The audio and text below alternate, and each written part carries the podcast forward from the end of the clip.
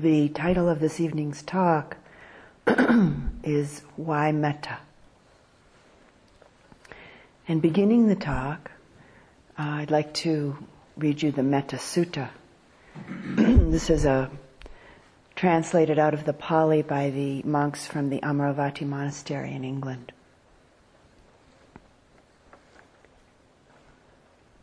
This is what should be done by one who is skilled in goodness and who knows the path of peace. Let them be able and upright, straightforward and gentle in speech, humble and not conceited, contented and easily satisfied, unburdened with duties and frugal in their ways, peaceful and calm, and wise and skillful, not proud and demanding in nature let them not do the slightest thing that the wise would later reprove. Wishing in gladness and in safety, may all beings be at ease. Whatever living beings there may be, whether they are weak or strong, omitting none. The great or the mighty, medium, short, or small, the seen and the unseen, those living near and far away, those born and to be born, May all beings be at ease. Let none deceive another or despise any being in any state. Let none through anger or ill will wish harm upon another. Even as a mother protects with her life her child, her only child, so with a boundless heart should one cherish all living beings.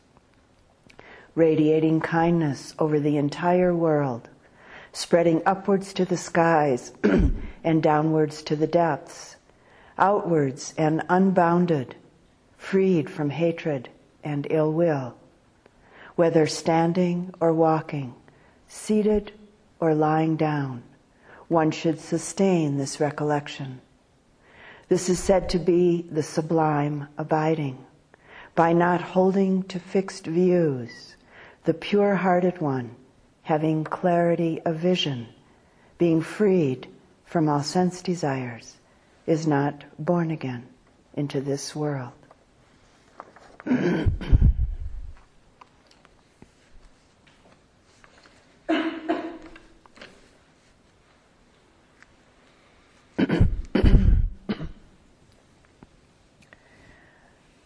so, why metta?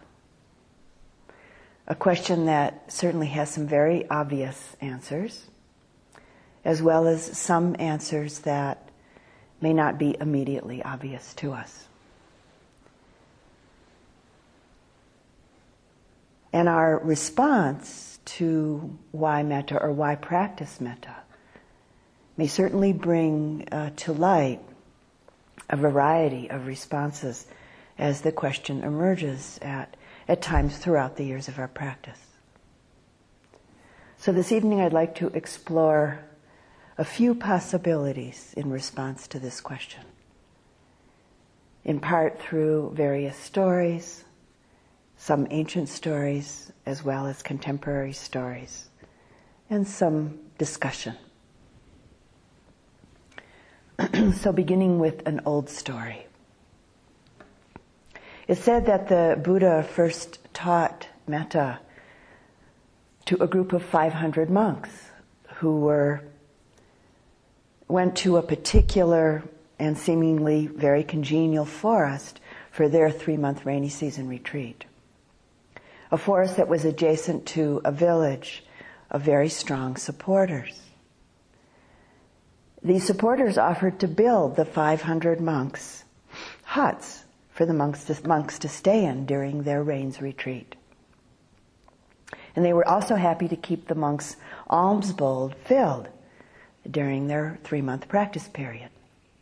And so the monks moved in and began to practice vipassana, to practice insight, the insight practice.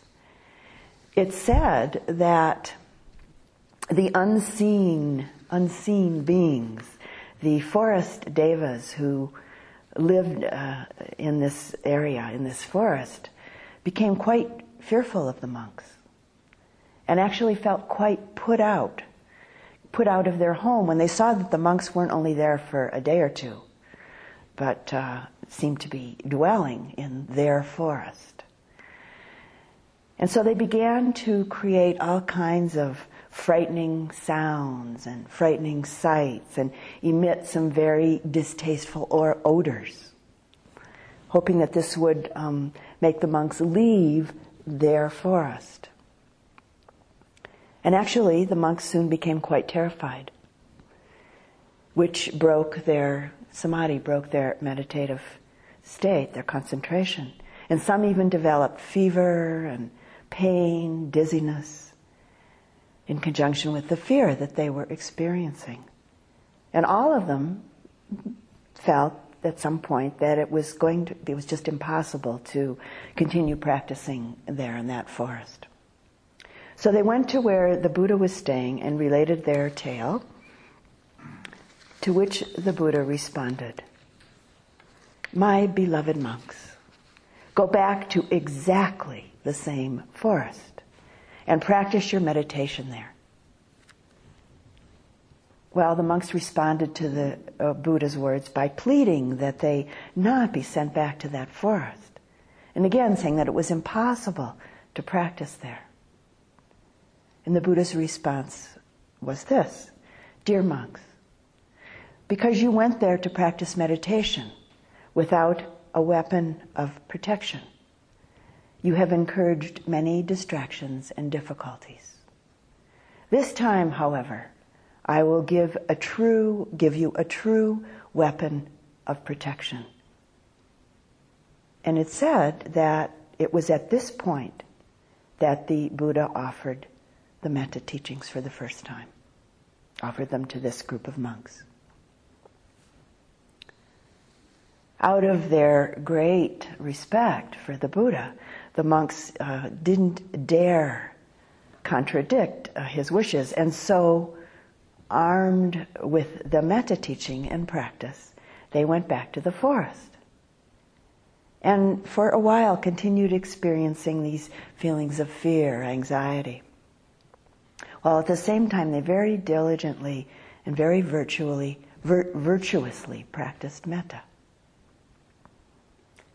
And soon there were no more fearful sights, no more fearful sounds, no more distasteful smells. Whereas the devas in that forest, who had previously been quite hostile toward the monks, their anger, their resentment disappeared. And they began to actually feel the monks' metta. And in fact, feelings of respect welcome, and even reverence began to be the Deva's experience, it's, it said. Along with a sense of feeling quite connected, like with family. And then the inclination arising within the Devas to provide an environment of safety, to protect the monks from particular dangers that might be lurking in the forest, like tigers, so that they could practice their metta peacefully. It said that all 500 of these monks at some point began practicing vipassana meditation again with metta as their foundation. And it said that because they were able to practice meditation peacefully, that they all, every one of them, became arahants, became enlightened beings during that very rainy season retreat. So, an ancient story. The great strength of a mind, a heart, protected through the energy of metta. With this quality, this capacity to stay present, to connect with, with a heart that's fearless, with a mind that's free of ill will. This capacity is called for again and again and again in our practice throughout our life.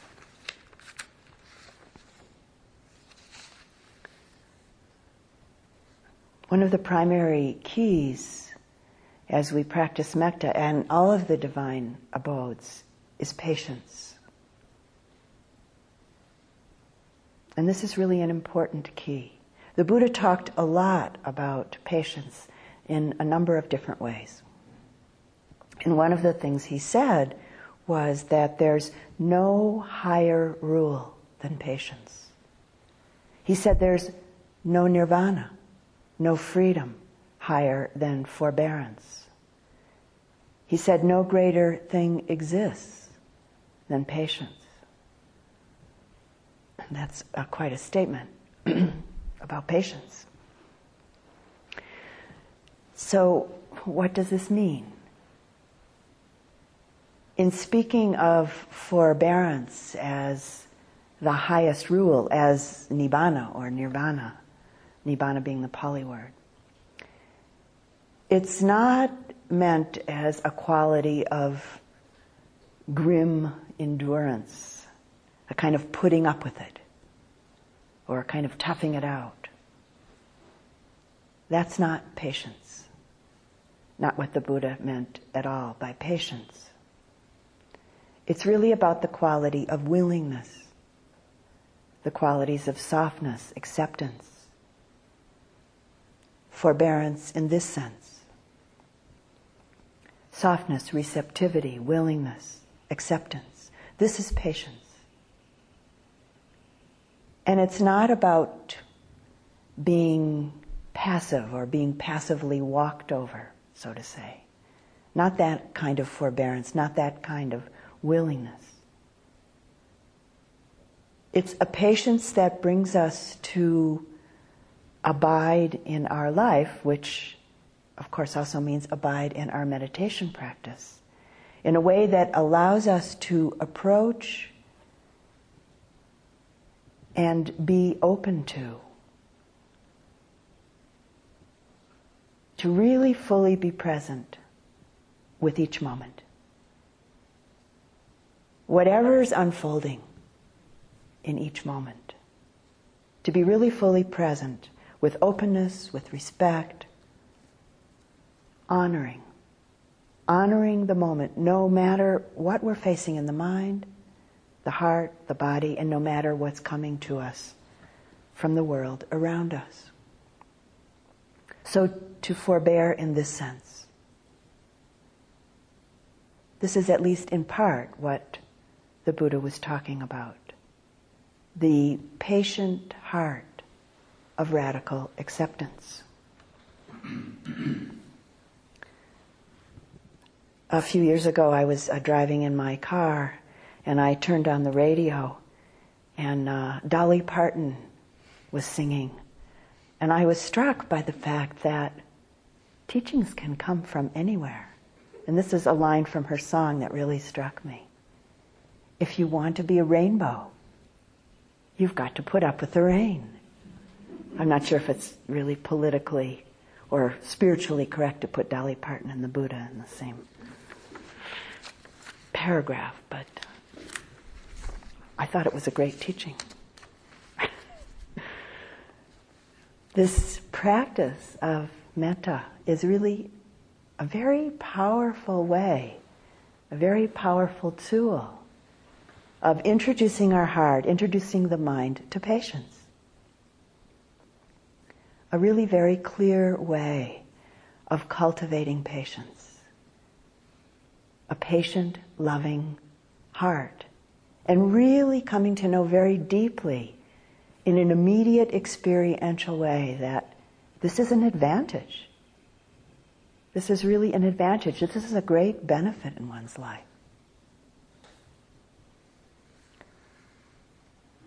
Quite a number of years ago now, when I was the resident teacher for staff at the Insight Meditation Society in Barre, we would have a weekly Dharma program on various topics.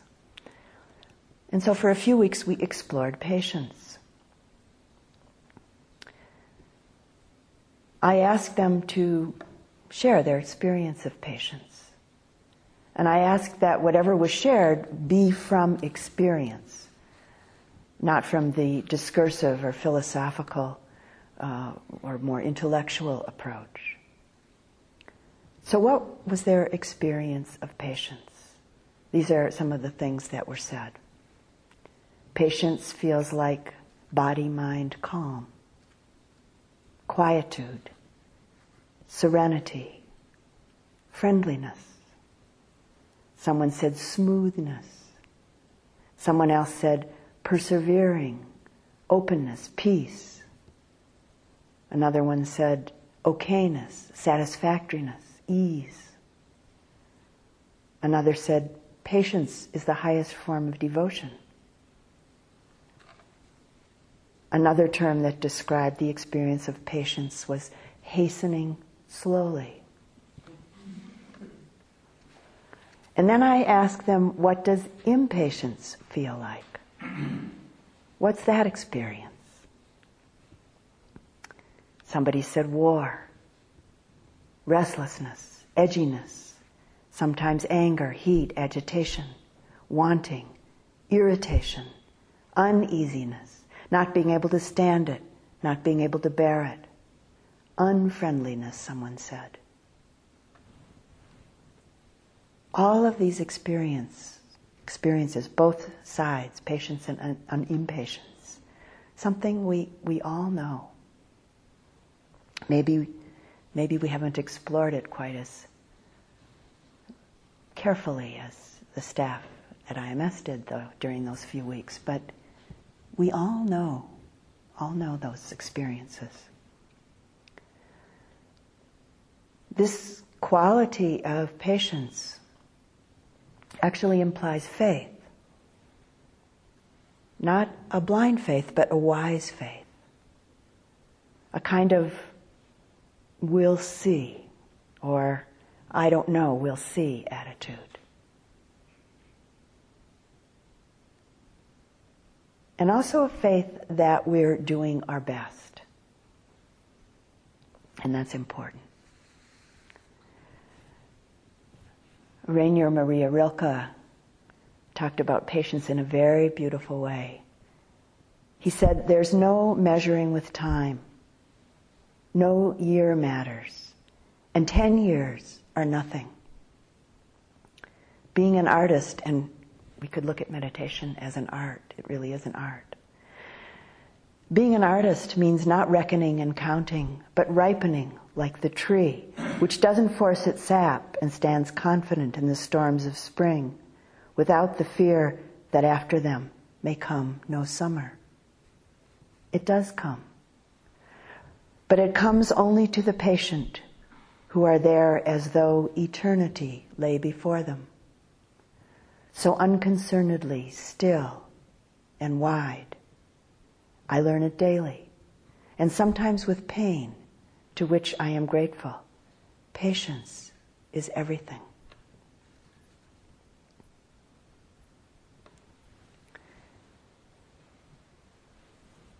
As we cultivate metta and live more patiently, as we're more and more still and wide, and at the same time determined.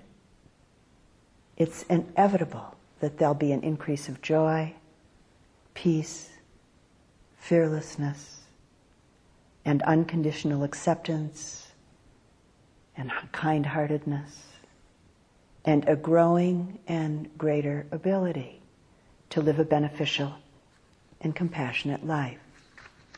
It's inevitable, actually that this will happen.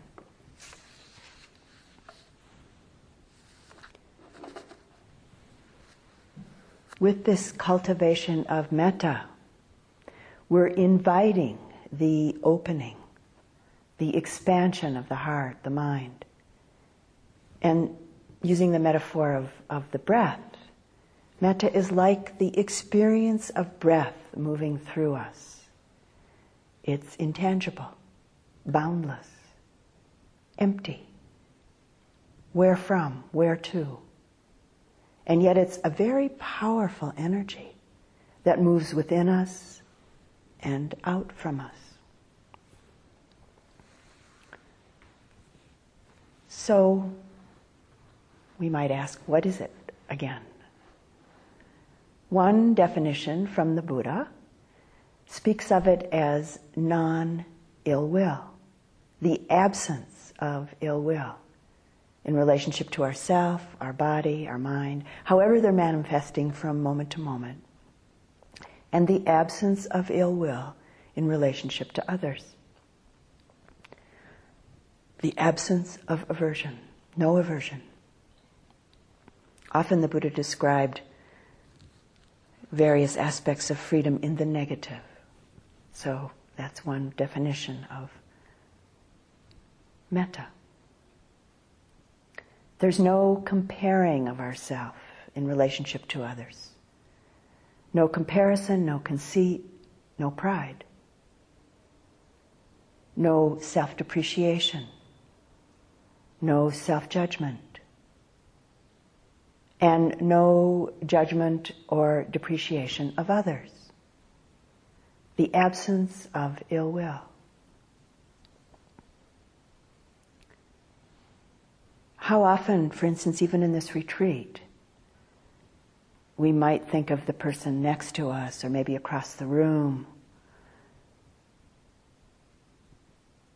How often might we think that their practice is much better than ours? Or maybe much inferior to ours, to the way that we're practicing. That felt judgment, for instance, that they're better than me. They're definitely better than me. I have such a scattered mind. There's so much non metta coming up. I'm no good. I don't know how to do this. I can't do this. Or, I'm great. Look at no sleepiness, not even a little bit. No movement, so still. I'm so concentrated so open. And look at that person, kind of nodding, nodding, that sleepy nodding. And they're moving, frowning, even. This is not metta. We're actually creating a separation me and other. Continuing to create and sustain a separate self. And actually, the heart, the mind is contracted in the comparing mind mode.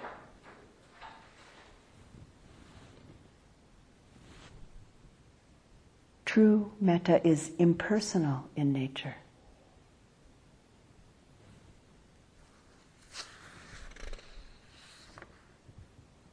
So again, we might ask the question why metta? And something that was uh, quite amazing and very important for me when I began to discover, and I talked a little bit about this last night, is that metta doesn't necessarily depend on initially liking someone or, appro- or approving of them. With the heart of metta, we're able to connect with beings beneath what we might not condone. Metta is acceptance on a very deep universal level.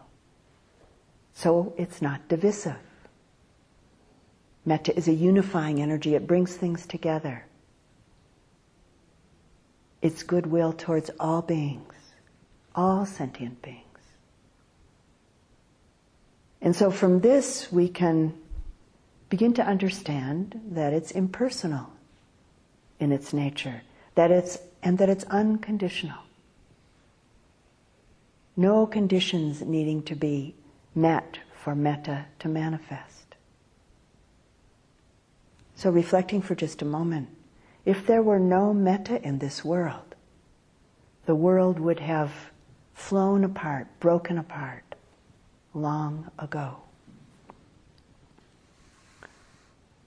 There have been periods throughout our human history, up until this very moment, when there have been more, when there's been more or less metta manifesting in the world. More peaceful times, times of relative ease in the world, In periods where the world has been or is increasingly unsettled, more violent times. This very powerful energy of goodwill that unifies, that brings things together, so essentially necessary. The writer Deena Metzger once said, There are those who set fire to the world. We are in danger. There's no time to go slowly. There's no time not to love. And the Buddha, of course, said it quite well also. He said, Hatred can never cease by hatred. Only through love can healing happen. This is a universal law.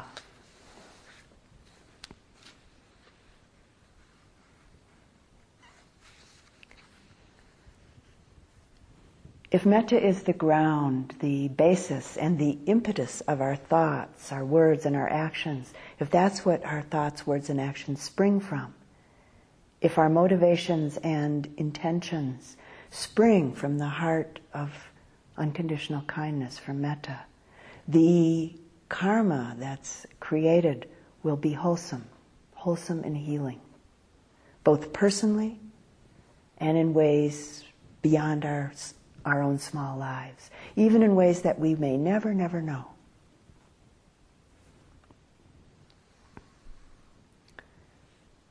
I'd like to spend a, just a few moments exploring some of the expectations of what we might think of as the experience of metta, or what we think it's supposed to be. I think that probably many people expect metta to be a feeling, a very familiar feeling. So we look for some familiar felt sense. And of course, our looking, our expectation is based on something that we're familiar with. It's pretty hard, uh, if not uh, impossible, to look for something that we don't know, to look for something that we've never experienced or to look for something that we may have experienced but didn't label as unconditional loving kindness or unconditional friendship, metta. Sometimes metta can and does manifest as a familiar felt sense. But we can get caught, we can get stuck in expecting this, and it's actually limiting. Metta, as I've mentioned, isn't sentimental, it's not romantic. These are both totally conditional experiences. And metta isn't even a particularly juicy feeling. The heart, the mind that's free from ill will, that's free from greed, fear, hatred, anger, in any given moment, is the mind of stillness, the heart of peacefulness. It's in the absence of greed, the absence of aversion. It's in the abiding stillness and peace that metta arises. And it may not be a feeling that we think of and are familiar with as love.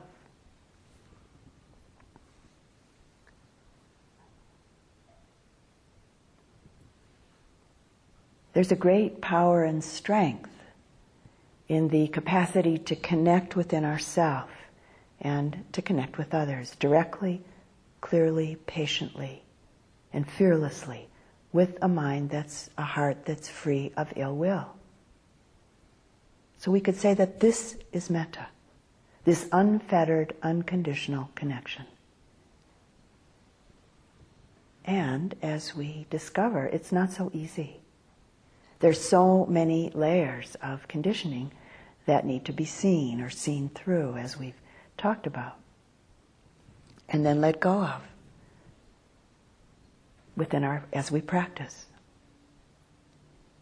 I found over the years that the qualities of honesty and humility are essential if our practice is to unfold, reaping its most amazing and freeing benefits.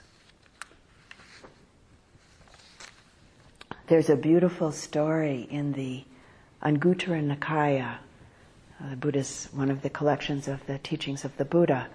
It's the story of Sariputta's lion's roar that demonstrates this very clearly. Sariputta was one of the Buddha's two chief disciples and foremost in terms of discernment and wisdom next to the Buddha. And this story takes place just after the completion of the three month rainy rains retreat. And the monks were beginning to disperse for all their various duties and responsibilities in other places. And this is a sutta. On one occasion, the Blessed One, as the Buddha is often called in the suttas, the Blessed One was dwelling at Savatthi in Jeta's Grove at Anathapindika's monastery. At that time, the Venerable Sariputta approached the Blessed One. Having paid homage to him, he sat down to one side and said to him, Lord, I have now completed the rains retreat at Savatthi and wish to leave for a country journey. The Buddha replied, Sariputta, you may go whenever you're ready.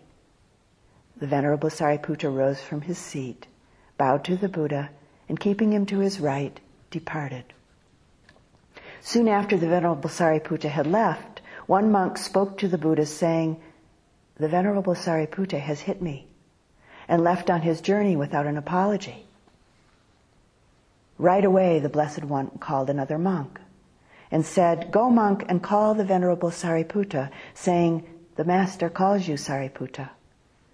The monk did as he was bidden, and the Venerable Sariputta responded, saying, Yes, friend.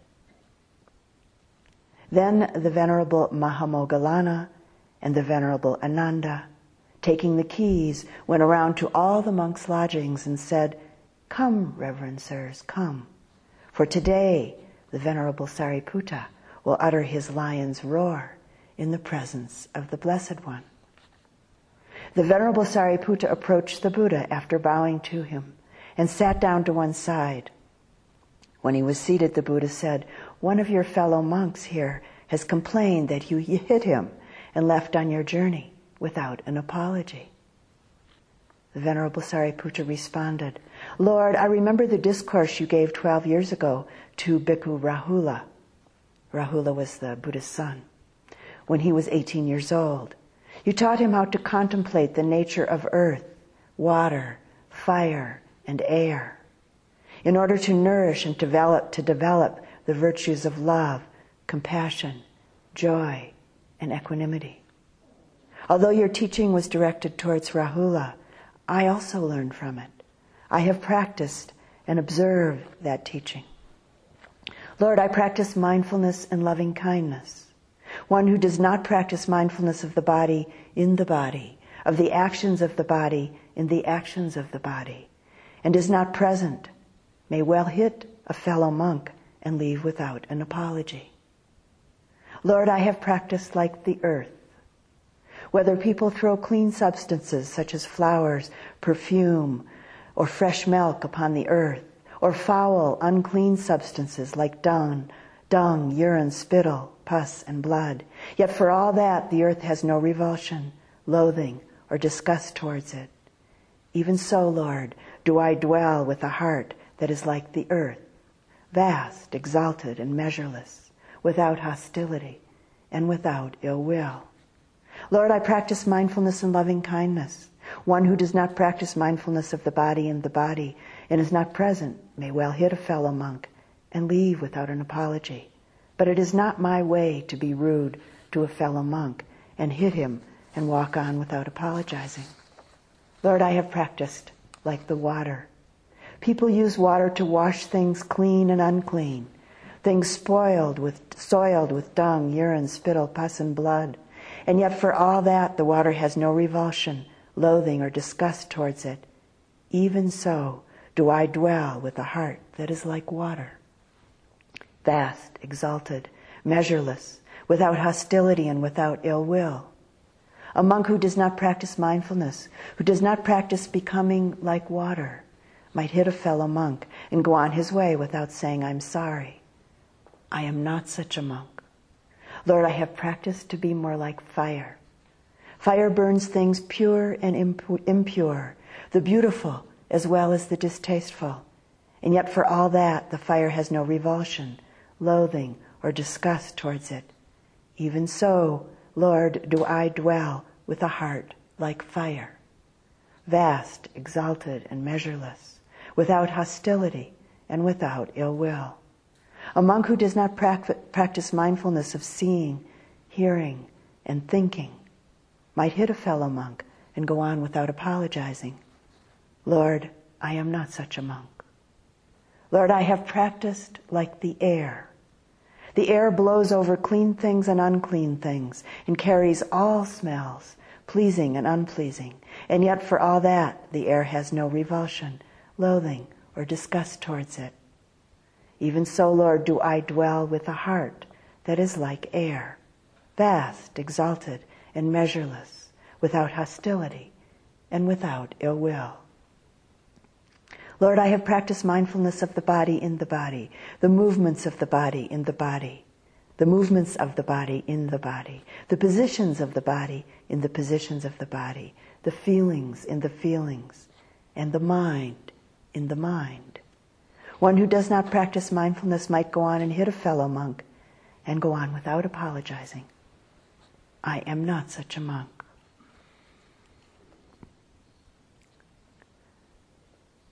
Lord, I dwell with a heart that is humble, vast, exalted, and measureless, without hostility and without ill will. I have practiced and learned every day. A monk who does not practice loving kindness and mindfulness might hit a fellow monk and go on without apologizing. Lord, I am not such a monk. Sariputta continued to deliver his lion's roar. At one point, the accusing monk rose from his seat, arranged his upper robe over one shoulder, and with his head on the ground, bowed at the feet of the Buddha, saying, Lord, I have committed an offense when I was so foolish, jealous, angry, and unskillful. I accuse the Venerable Sariputta falsely, wrongly, and untruthfully. Let the Blessed One and the Sangha accept my admission of the offense and pardon me and I shall practice restraint in the future. And the Buddha responded, Truly, monk, you com- committed an offense when you were so foolish, jealous, angry, and unskillful that you accused Sariputta falsely, wrongfully, wrongly, and untruthfully. But as you have recognized your offense and made amends, we pardon you. It's a sign of growth when one recognizes one's offenses, makes amends, and in the future practices restraint. And then he turned to the Venerable Sariputta, the Buddha, saying, Forgive this foolish man, Sariputta, before his head splits into seven pieces on this very spot. The Buddha had a sense of humor. Doesn't come out too often, but. and Sariputta said, I shall forgive him. Lord, if this revered monk also asks for my pardon, as I may not have been skillful enough and created some misunderstanding. May he too forgive me. And Sariputta and the accusing monk then bowed three times to each other and reconciled.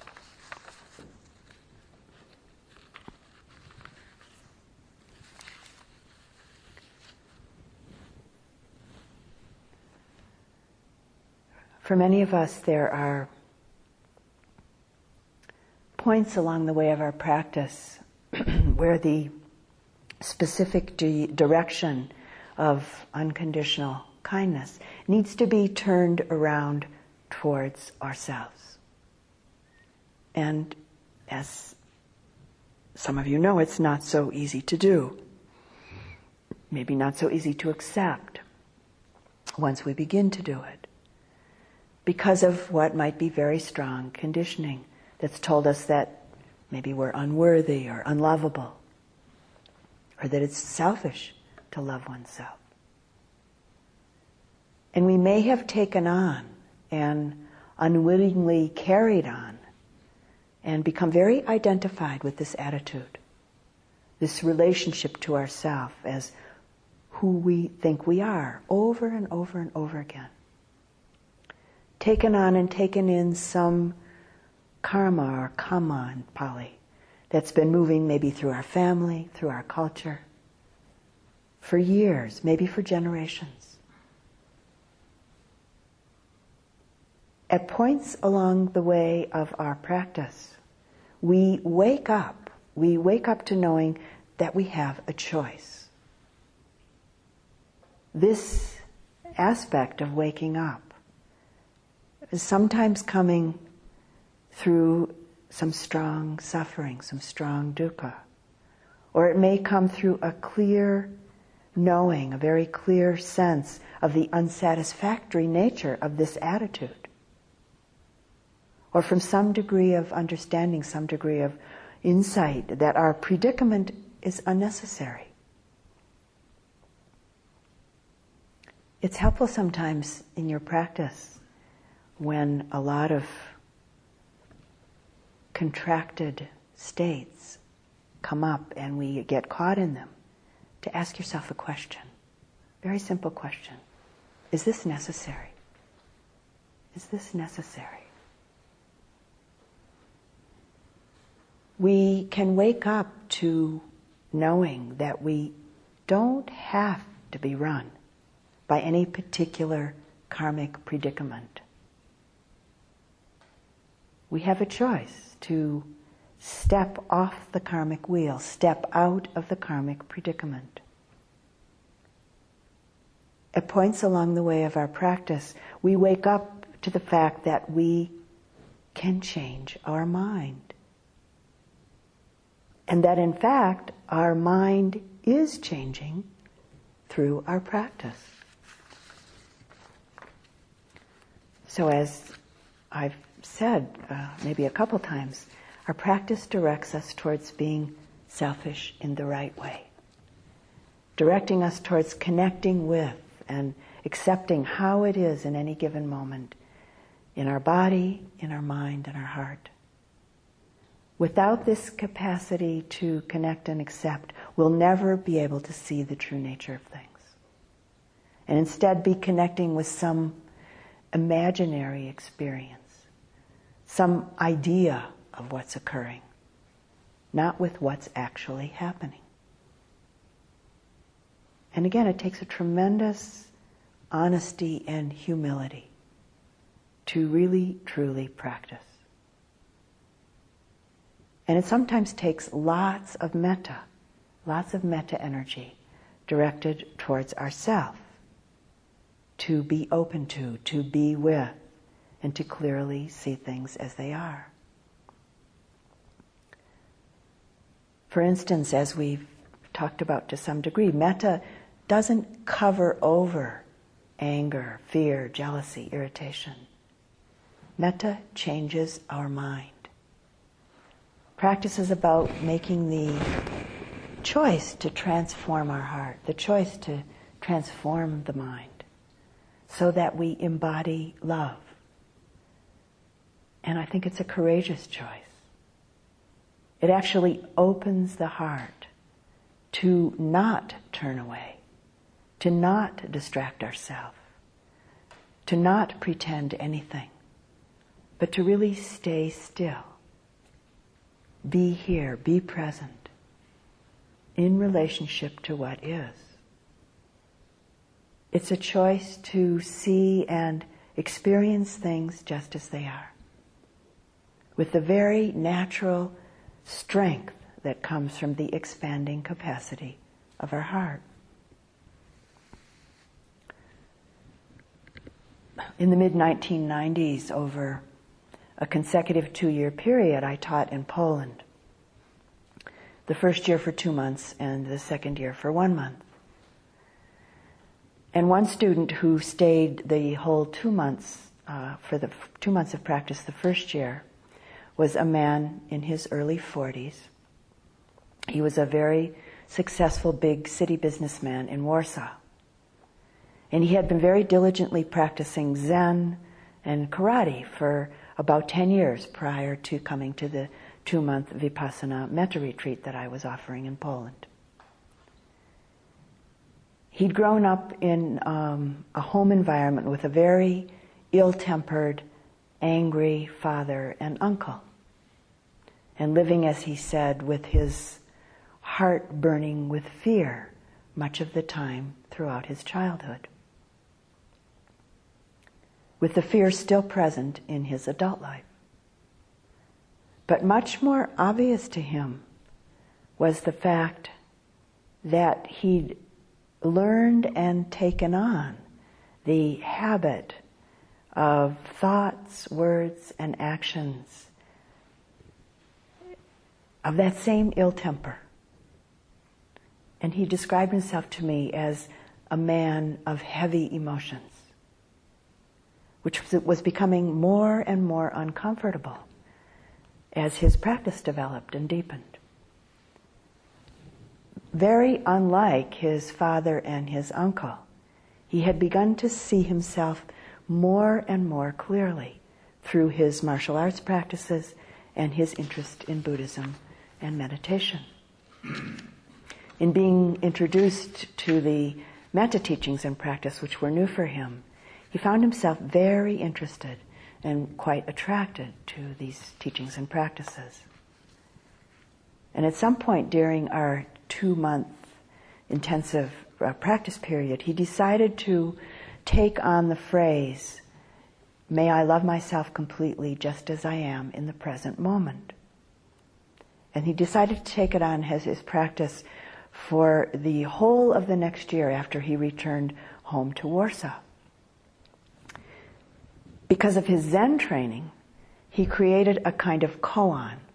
A koan being a question that cannot be answered in any logical way, linear, linear logical way. So he created a kind of koan for himself by changing one word of that phrase. He said, instead of saying may I, he said, can I? Can I love myself completely just as I am in the present moment? And he silently said this koan over and over again during his sitting practice, in situations at work with his employees, at home with his family, whenever he felt angry, enraged. He said that he often remembered to stop and to be still for just a few seconds and then silently repeat the koan, even in the midst of anger. And he said more often as the year of practice, that year of practice went on, he remembered the practice just as the feelings of anger began to arise, which he found seemed to dissolve the anger quite quickly when he would repeat the phrase or the koan. The next year, when he came back uh, to the retreat center to sit with me again for the month, there had been a, really an enormous transformation in this man. It was quite inspiring.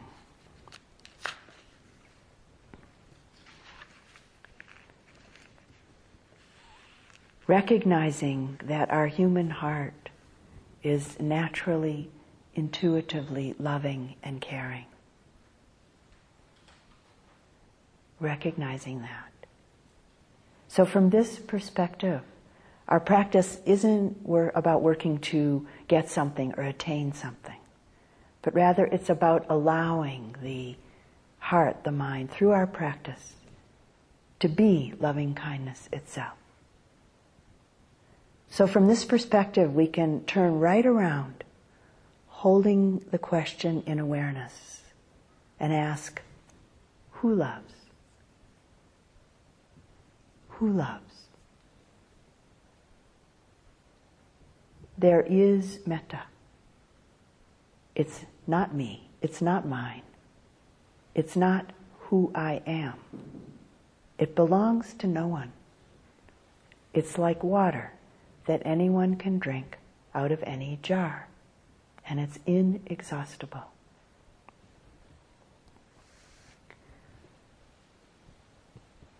As we persevere in our practice, there's a deepening of self confidence, self respect, and patience. A gentle and yet very powerful strength and growing more pervasive selflessness that begins to show up and begins to mature. Our capacity to meet all the myriad and changing facets of life and the various vicissitudes of life, meeting them face on with sensitivity and a deeper wisdom expands. In closing this evening's talk, I'd like to share another story with you. A story about a young Native American woman named SuAnne Marie Big Crow.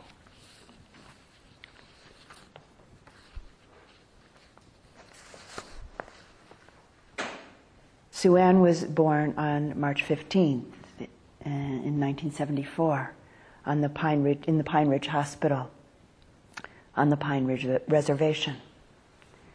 She grew up with her sisters and her mother in a three bedroom house on Pine Ridge. And even today, people still talk about what a strict mother Chick Big Crow was. Her daughters always had to be in the house or in the yard by the time the streetlights came on. The only after school activities that she let them take part in were structured and chaperoned. Unsupervised wanderings and and later on cruising in cars were completely out. In an interview when she was a teenager, SuAnne said that she and her sisters came up with their own fun because their mother wouldn't let them socialize outside of school. Chip, Chick Big Crow was the mother, was strongly anti-drug and alcohol. On the reservation, Chick had belonged for many years to a very small but very adamant group, uh, minority that takes this stance. When SuAnne was nine years old, she was staying with her godmother on a New Year's Eve, on New Year's Eve, and the woman's teenage son came home drunk and shot himself in the chest. The woman, the mother, was too distraught to do anything. And so SuAnne called the ambulance and called the police and cared for her godmother until other grown-ups arrived. Perhaps because of this incident, SuAnne became as opposed to drug and alcohol as her mother was. She gave talks on the subject to school and youth groups and made a video during her uh, school years in a kind of uh, urging her fellow students in a kind of stern and wooden tone and as a high schooler, she used to travel to different cities and conventions with like-minded teenagers.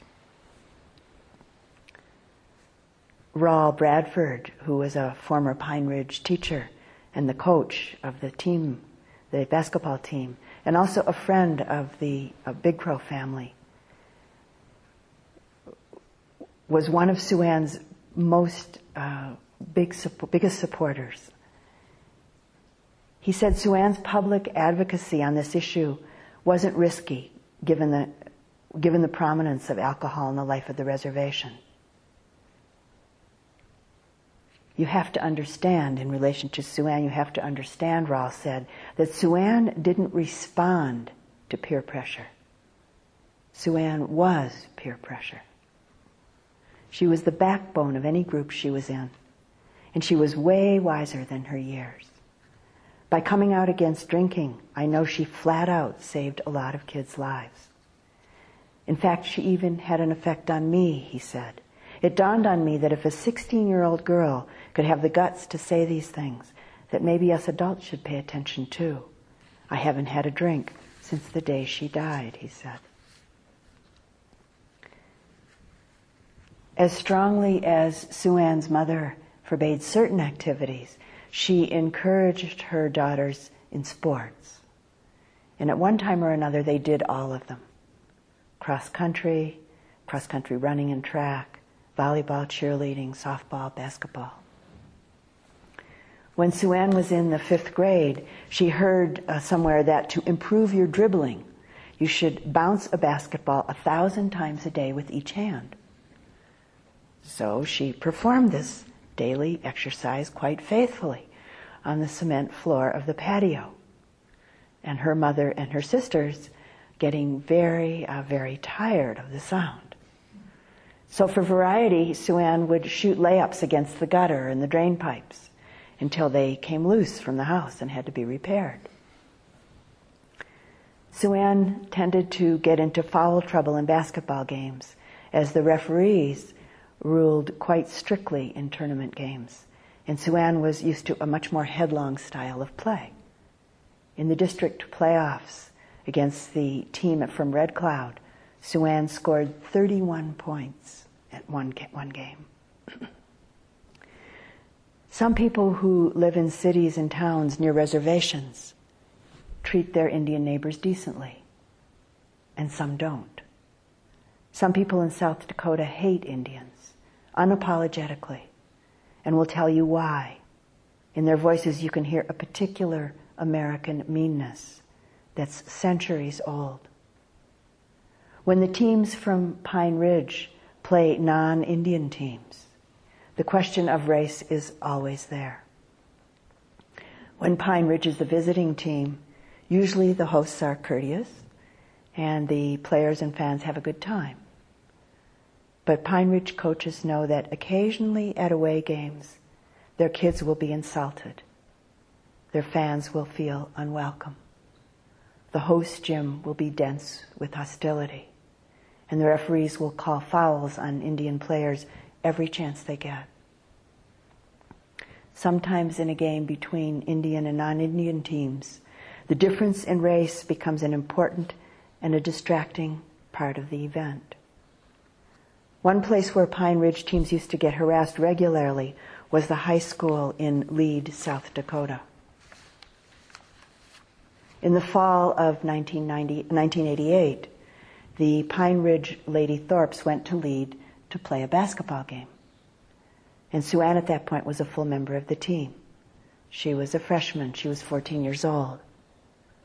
And getting ready in the locker room, the Pine Ridge girls could hear the din from the Lead fans. They were yelling fake Indian war cries, a kind of woo woo sound. The usual plan for the pregame warm up was for the visiting team to run onto the court in a line and take a lap or two around the floor, shoot some baskets, and then go back to their bench at courtside. And then after that, the home team would come out and do the same, and then the game would begin. And usually the Thorpes, the Lady Thorpes, lined up for their entry more or less according to height, which meant that senior, Donnie DeCory, one of the tallest, went first. As the team this evening was waiting in the hallway leading from the locker room, the heckling got louder. Some of the fans were waving food stamps, a reference to the reservations receiving federal aid. And others were yelling, Where's the cheese? The joke being that if Indians were lining up, it must be to get some commodity cheese. The Lead high school band joined in with fake Indian drumming and a fake Indian tune. Donnie DeCory looked out the door and told her teammates, I can't handle this. And SuAnne quickly offered to go first in her place. She was so eager that Donnie became suspicious. Don't embarrass us, Donnie told her. SuAnne said, I won't. I won't embarrass you. So Donnie gave her the ball, and SuAnne stood first in line. She came running out onto the court, dribbling the basketball, with her teammates running behind. On the court, the noise was deafening. SuAnne went right down the middle and suddenly stopped when she got to center court. And her teammates were taken by surprise and some of them bumped into each other. Coach Zimiga at the rear of the line didn't know why they'd stopped. SuAnne turned to Donnie DeCory, her cousin, and tossed her the ball. Then she stepped into the jump ball circle at the center of the court, facing the Lead fans.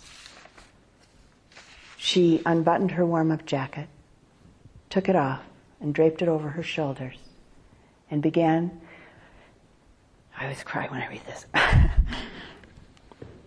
and began to do the Lakota shawl dance.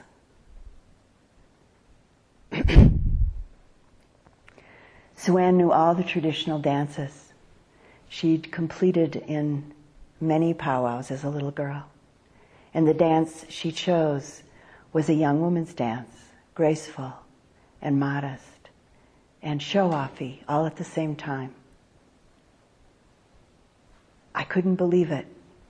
She was powwowing like get down, Donnie DeCory recalls.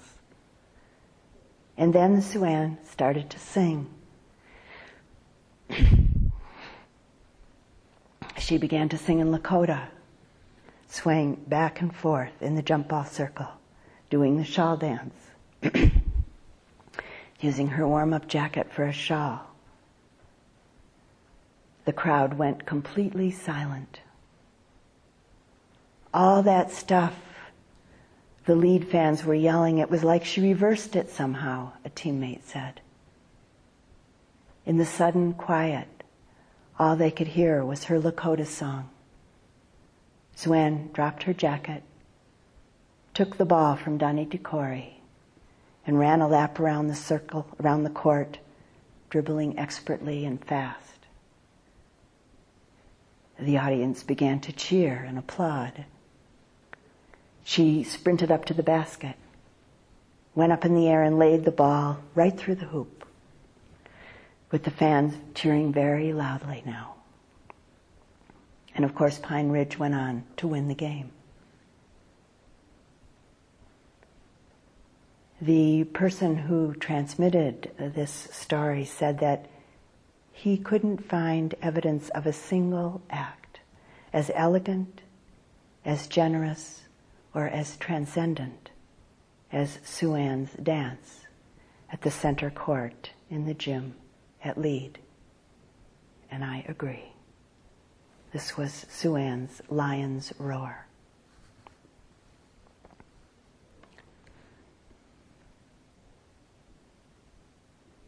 The real results of our practice often come as a surprise. You encounter a difficult situation. Do what seems to come naturally and then after the fact realize that you handled the situation very differently from the way you used to. The natural, effortless expression of awareness, loving kindness, compassion, joy, equanimity is the true result. At the time, what you do seems perfectly natural. It's no big deal, you might say or think. Someone might ask you how you were able to stay so present and do what needed to be done. And you think and say, it's no big deal. But in a way, it is a big deal. Because the natural expression of these qualities really changes your life and changes the lives of everybody you encounter.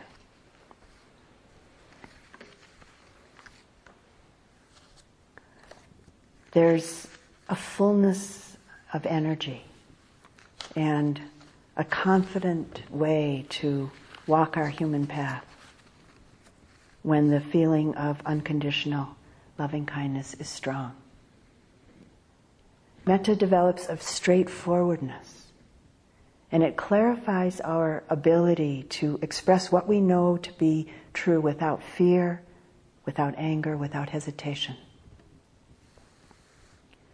There's a great difference between saying something or acting from a place of wisdom, of clear, complete, intuitive understanding based on our inner knowledge of its truth, rather than our words or actions coming out in a harsh way from the place of fear or anger or pride. The Buddha called this tremendous fullness of energy the lion's roar. He said that when he himself spoke, it was like the lion's roar in the jungle, because the power of his words was born out of loving care and great compassion.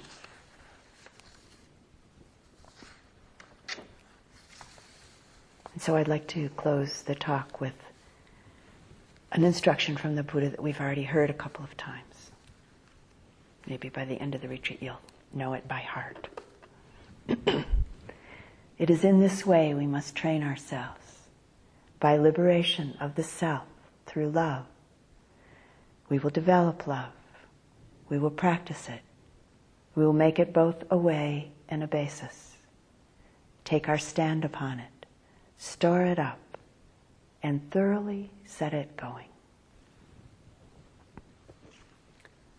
And let's sit for just a moment.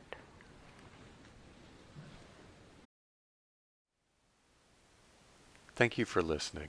To learn how you can support the teachers and Dharma Seed, please visit dharma dharmaseed.org slash donate.